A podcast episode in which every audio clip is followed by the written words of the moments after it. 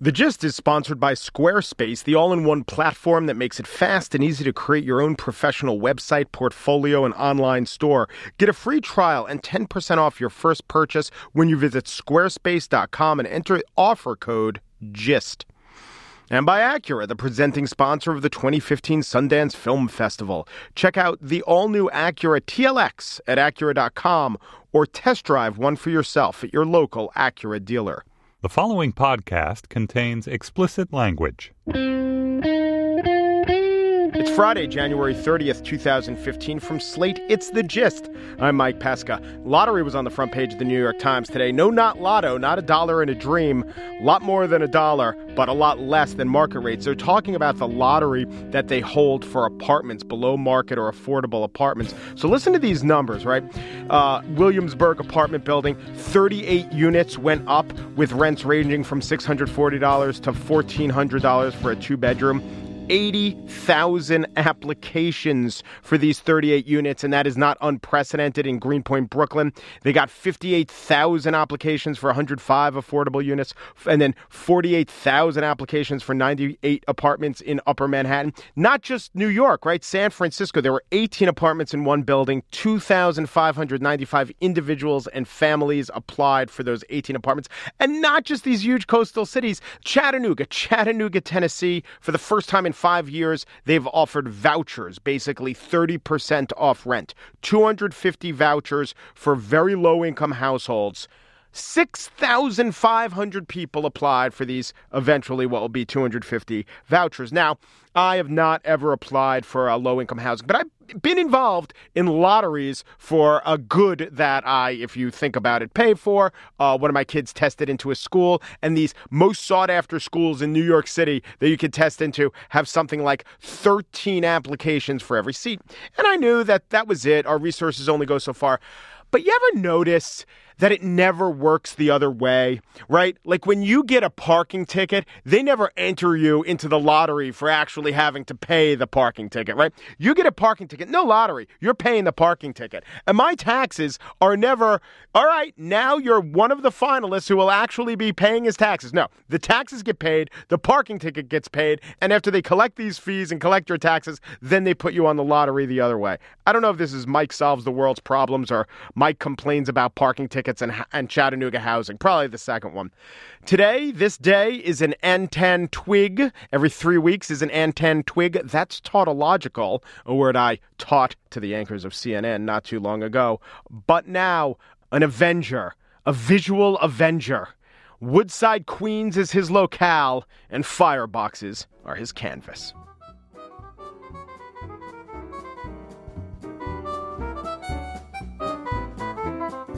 Squarespace helps you design beautiful websites. It's really easy to use, and they've paired up with Jeff Bridges. It's a logical pairing. Squarespace is sort of a bridge between your brain and actual realizing something on the internet. No, no, no, that's not it. It's that Squarespace, you, you don't even have to have true grit to use it. And as we know, Jeff Bridges was Rooster Cogburn. No, no, that's not it. Oh, it's that Squarespace, when you use it, you're the dude. And of course, Jeff Bridges was the dude. No, that's not really it. It's that Squarespace believed in Jeff Bridges' project about sounds, cool, unique, relaxing sounds and guided meditations. And they helped him make an album. And you could go to dreamingwithjeff.com to check out these sounds. Or they have an ad during the Super Bowl about these sounds. Jeff also has a charity called No Kid Hungry, and all proceeds from the Jeff Bridges sleeping tapes will go to No Kid Hungry. So whether there's an overlap or a tie into Squarespace or not, I mean, there is. He's doing the commercial. He's a cool dude. Squarespace is a cool company. They just encourage you to check it out. Again, that website is dreamingwithjeff.com. And Squarespace says that you can start a trial with them to build your own website without a credit card. If you decide to sign up for Squarespace, use the offer code GIST, get 10% off your first purchase. Thank you, Jeff Bridges. You're welcome, Mike. Thank you, Squarespace. Squarespace, start here, go anywhere.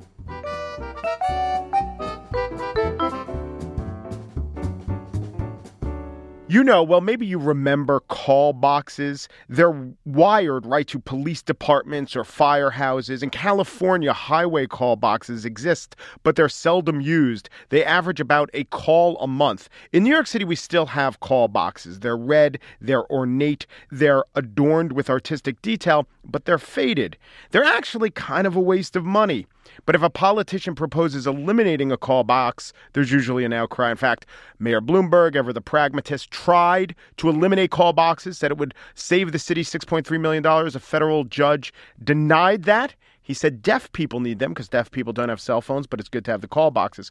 So the call boxes remain. The fact is that they're kind of ignored by most people who could use them. And you know what? They look ignored. Well, they used to look more ignored, but then John Colgan started hitting them. Colgan's a security guard from Queens who paints call boxes on his own. Hello, John. Hey, how's and it going? And when? I say with no help, sometimes with hindrance. Uh, not really. You know, people have been really good about it. Everybody likes them. Yeah. When, and no, people notice them once they're painted bright red. Okay, so explain how you paint them and what your methods are. Uh, well, most of them I just put red paint on, a couple coats. Everything I paint gets at least two coats on. Uh, but the ones in my neighborhood, uh, I usually try and strip them if I can, and then uh, I repaint them. And then I'll paint them with like gold and black and silver, red and white for letters. I'm looking at one, and the New York Post did a story on you, and it's beautiful. I mean, just it's a thing of art, and the sort of thing that we didn't even know could be art. In fact, it seemed like an eyesore until a guy like you comes along and kind of brings out the best in them. So, how do you decide what colors you would use, and how do you decide how they should look? Well, it's pretty simple. It's kind of like painting by numbers, really, because the artwork's already there. Yeah. You're just putting a fresh coat of paint on it. But they're from the 20s and 30s, so I just thought about an old fire truck from the 20s and 30s. Same colors. When I first painted it, painted it red, I realized that all that beautiful scroll work is there. I thought, you know, if I put a little gold on this, this might look nice. And then I filled in the gold in the background. And when I stepped back and looked at it, I couldn't believe how beautiful it turned out. Is there one specific tone of red, one specific tone of gold you use? Uh, I just use uh, um, Max Tech. I get it from a shop called Gleason's on 65th and Roosevelt.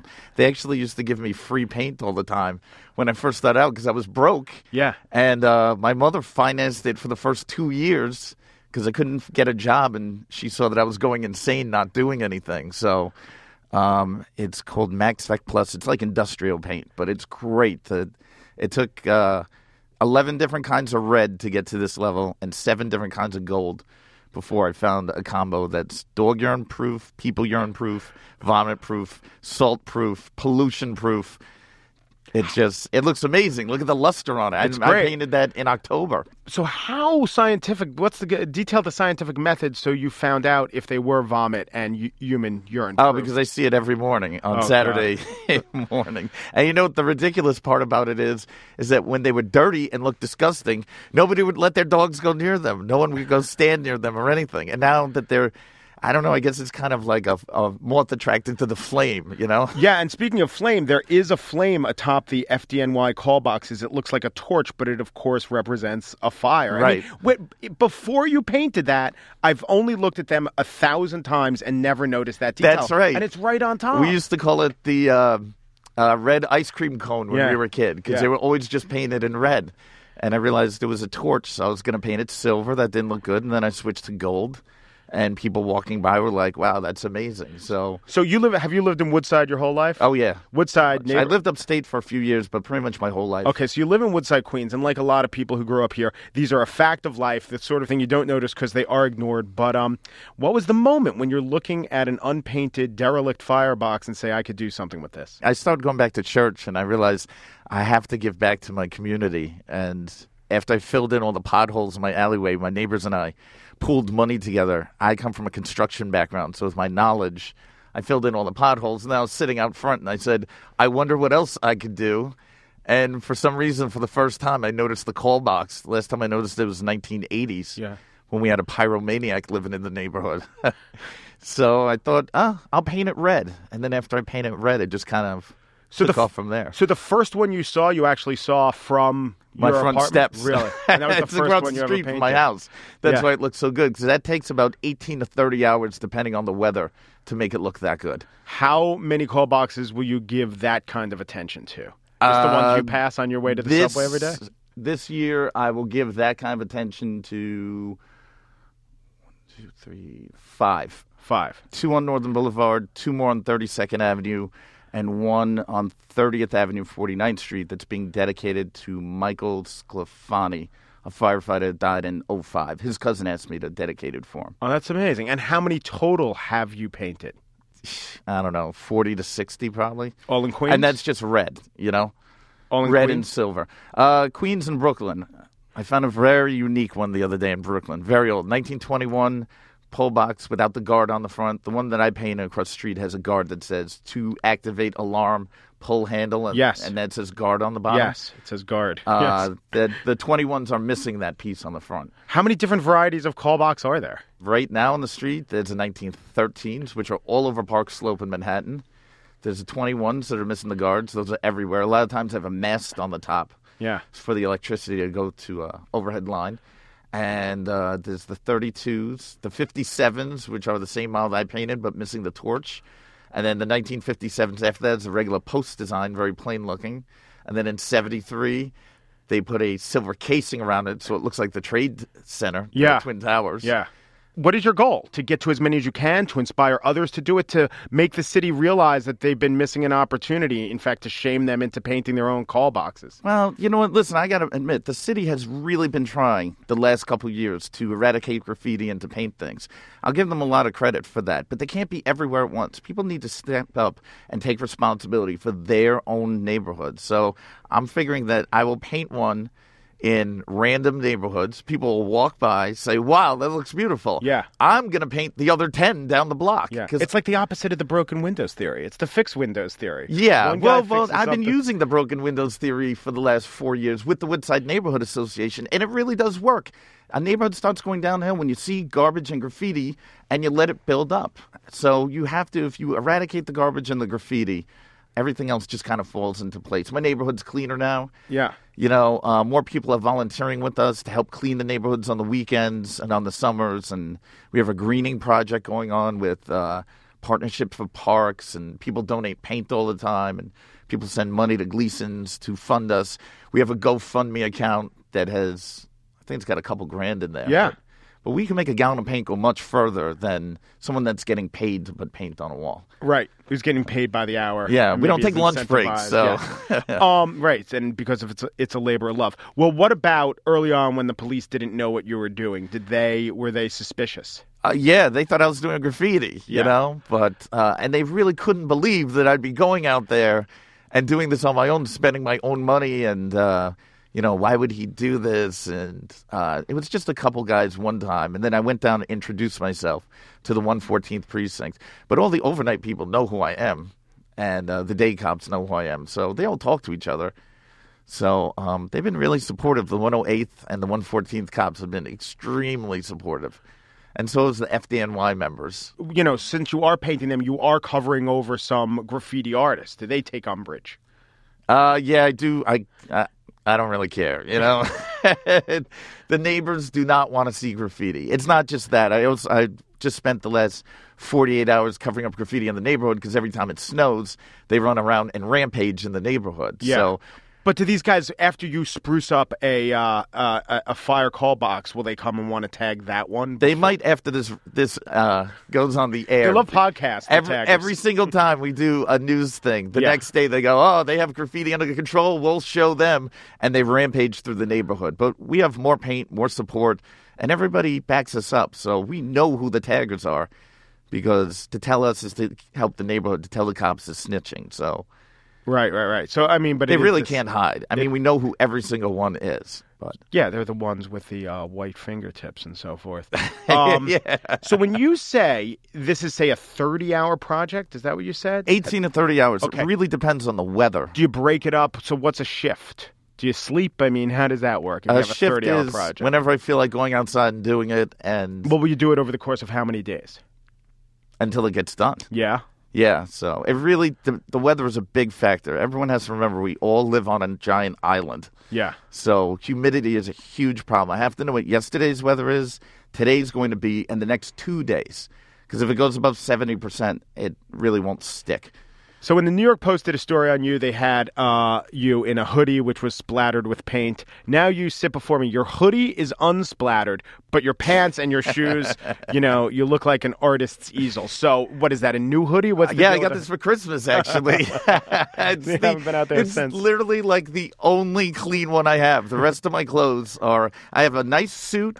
I have one going out clothes, which are these, and the rest of my clothes are splattered with uh, 18 different colors of paint, from covering graffiti and uh, painting fire alarm boxes, and lampposts and hydrants and mailboxes. So in my introduction, I talked about how Bloomberg wanted to eliminate them and they were a waste of money. But what do you think about that? Do you think it's important to have these call boxes out there? Uh, originally, I thought I wrote somewhere in some place that they should get rid of them because of the false alarm rate, and it's It's like 85%. Yeah. It's higher than that. It's like ninety percent. Wow. Yeah. But the problem is, after talking to some dispatchers and uh, members of the FDNY, they made me realize that that ten percent represents hundreds of thousands of lives that were saved.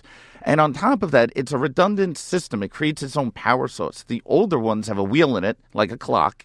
When you pull the handle, it spins around, it creates an electrical current, so it doesn't need outside electricity. As a result of that, during the blackout and during September 11th, when there were no cell phones and no home phones, 90% of the fire calls came in through the fire alarm boxes. It's a cheap, redundant system. We need it. Yeah. Unless they come up with something better, like smoke signals or something, we should just keep the system. Which I think for a fire, speaking of redundant, I think a smoke signal might be pretty bad. Yeah. That's called the fire itself. this will be heard by people in New York, people outside New York who maybe have a similar call box situation. Give me three tips. If they want to go out and do this themselves, what should people know? Get really good paint from a local paint store where they know what they're doing. Take your time and just go out and do it. And if it, uh, yeah, take your time. If it looks good, it will inspire others. Absolutely. You have to take your time, you know? John Colgan repaints FDNY alarm boxes and is wearing a zip up sweatshirt that will soon be splattered with paint. Thank you so much, John. You're very welcome.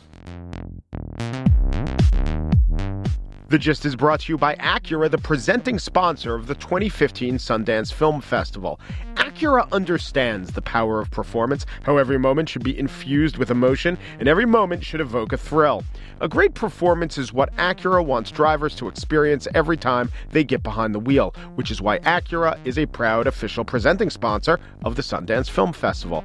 Check out the all new Acura TLX at Acura.com or test drive one for yourself at your local Acura dealer. And now the spiel. It's an antentwig, our name for the three week period in which I correct, amplify, slouch towards plausible deniability, and it all ends in the awarding of a Lobstar.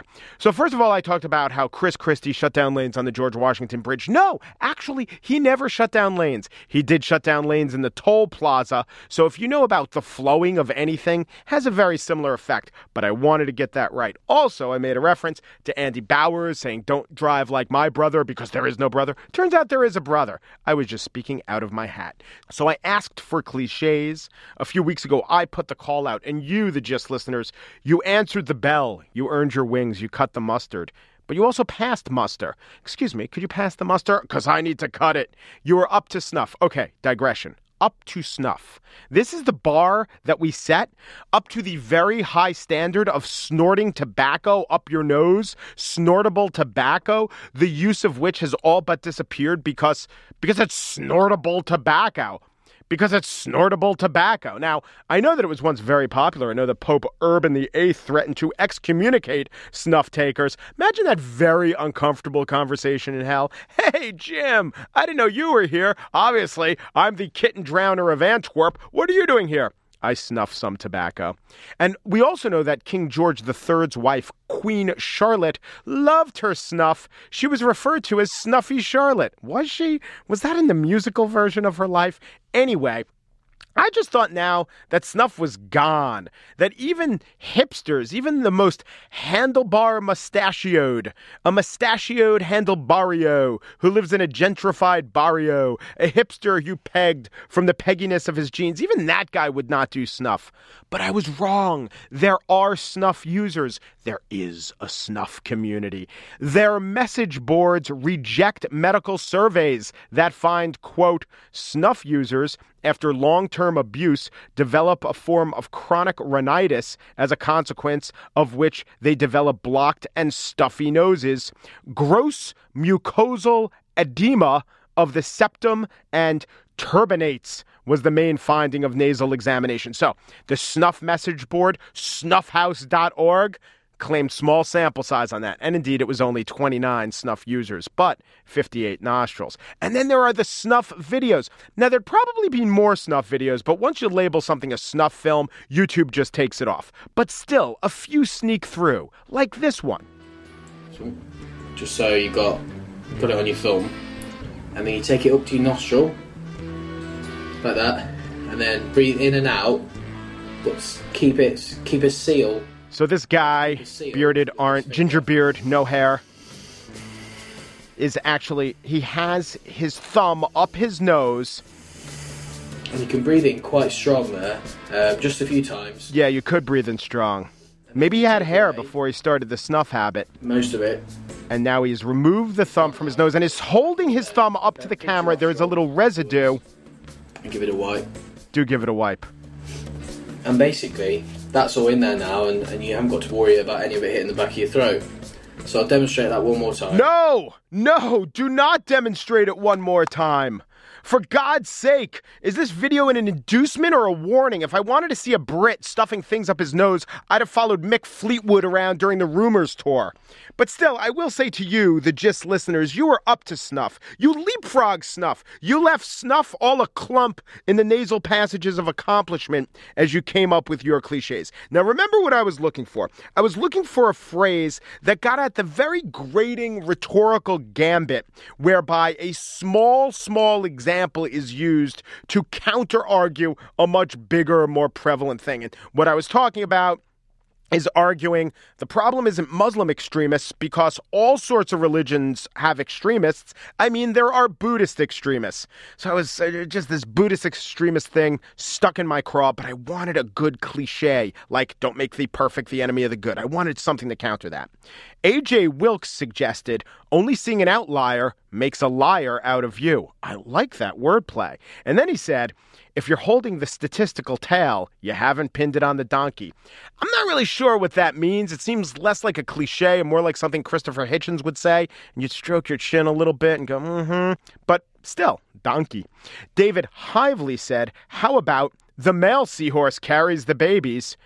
That's true, right? If we talk about women and we talk about females of the species and this one counterexample, what does that prove? That's pretty good, but it's the sort of thing that if you say it, you need more explanation. Then Mark Auerbach made a series of suggestions. A small truth is not the whole truth, and a truth so small it is a lie. These suggestions were good, but I think they sounded better in French. So here is French speaker Laura Anderson. I will say the cliche, and give me the French version, Laura.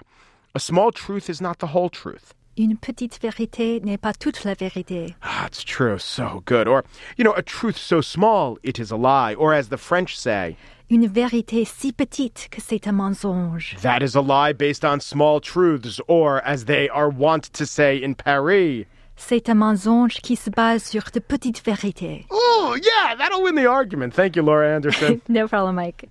The last one that Mark Auerbach suggested, the biggest lies are born of the smallest truths. I think that might sound better in Latin. Maxima est mendacium, something like that. But my favorite example was so good, it was Lobstar good. Lobstar is the award we give to the best listener or tweeter or reactor or interactor of the last three weeks. Now, it's not going to win the Lobstar, You'll see who we award that to. And I think you'll agree this guy deserves it. But Chris Collins suggested those arguments are you cutting down individual trees but failing to burn down the forest.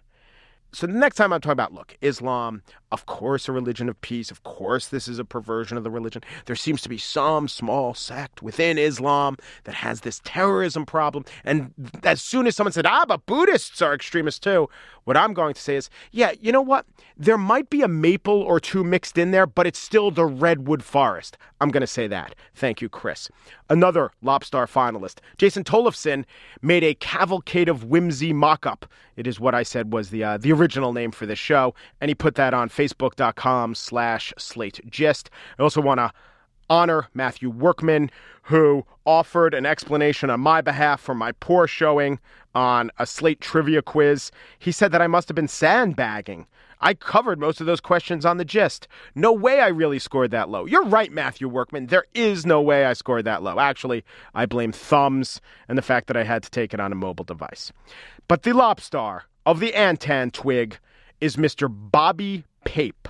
Bobby Pape sent me through the mail, the physical mail, a deck of vintage playing cards based on flags. There was a vexillology game back in looks like the 1950s and flags could be played against each other. I now own this set of cards. I've talked to our vexillology expert, the man who is firmly ensconced in vexillology corner, Ted Kaye. He is familiar with these flags. He says that they were the real deal. Kids loved flags back in the day, and we here at the Gist, we love Bobby Pape. He is up to snuff. He's no Pope Urban Eighth, but he is Pape Bobby, let's say the first, the first lobstar of the antentwig. And that's it for today's show. Just producer Andrea Silenzi holds water, which she passes with flying colors as she saves the princess. Joel Meyer, managing producer of Slate Podcasts, bears scrutiny, by which I mean he marks his territory through urinating, defecating, and by scratching, rubbing, and biting trees. Andy Bowers, executive producer of Slate Podcast, stands tall in the saddle, yet comes out smelling like roses. You can listen to us on iTunes, and if you're there, give us a review. You can sign up for slate.com slash gist email to get our email. We're also available via Yo. Download that app. Sign up for podcast. We're on Facebook.com slash Slate Gist. Many of the Lobstars and Lobstar finalists came through Facebook. And I want to ask you a small favor here at Slate. We're trying to learn more about our podcast listeners. So tell us which podcasts you enjoy, how often you listen to them, how you find out about new podcasts. We're asking you to fill out a survey. It would be a great help to us. It would be a great help if you say that it was the gist that directed you to the survey. To fill it out, go to slate.com slash survey, or you click on the link that we provide in the show notes for this episode. So if you're listening on an iPod or iPad or something, it's right there. It's two clicks away click, click, and you can keep listening as you fill out that survey. And we are having a storytelling, I guess, mentoring program. Last Friday, we talked to Matthew Dicks, one of the best storytellers, one of the most interesting guys. We're going to have him on again soon. But I want to give out the number to call to pitch us a story, and Matt Dicks will work with you, and we'll do a live storytelling. 304 607 GIST, 304 607 GIST.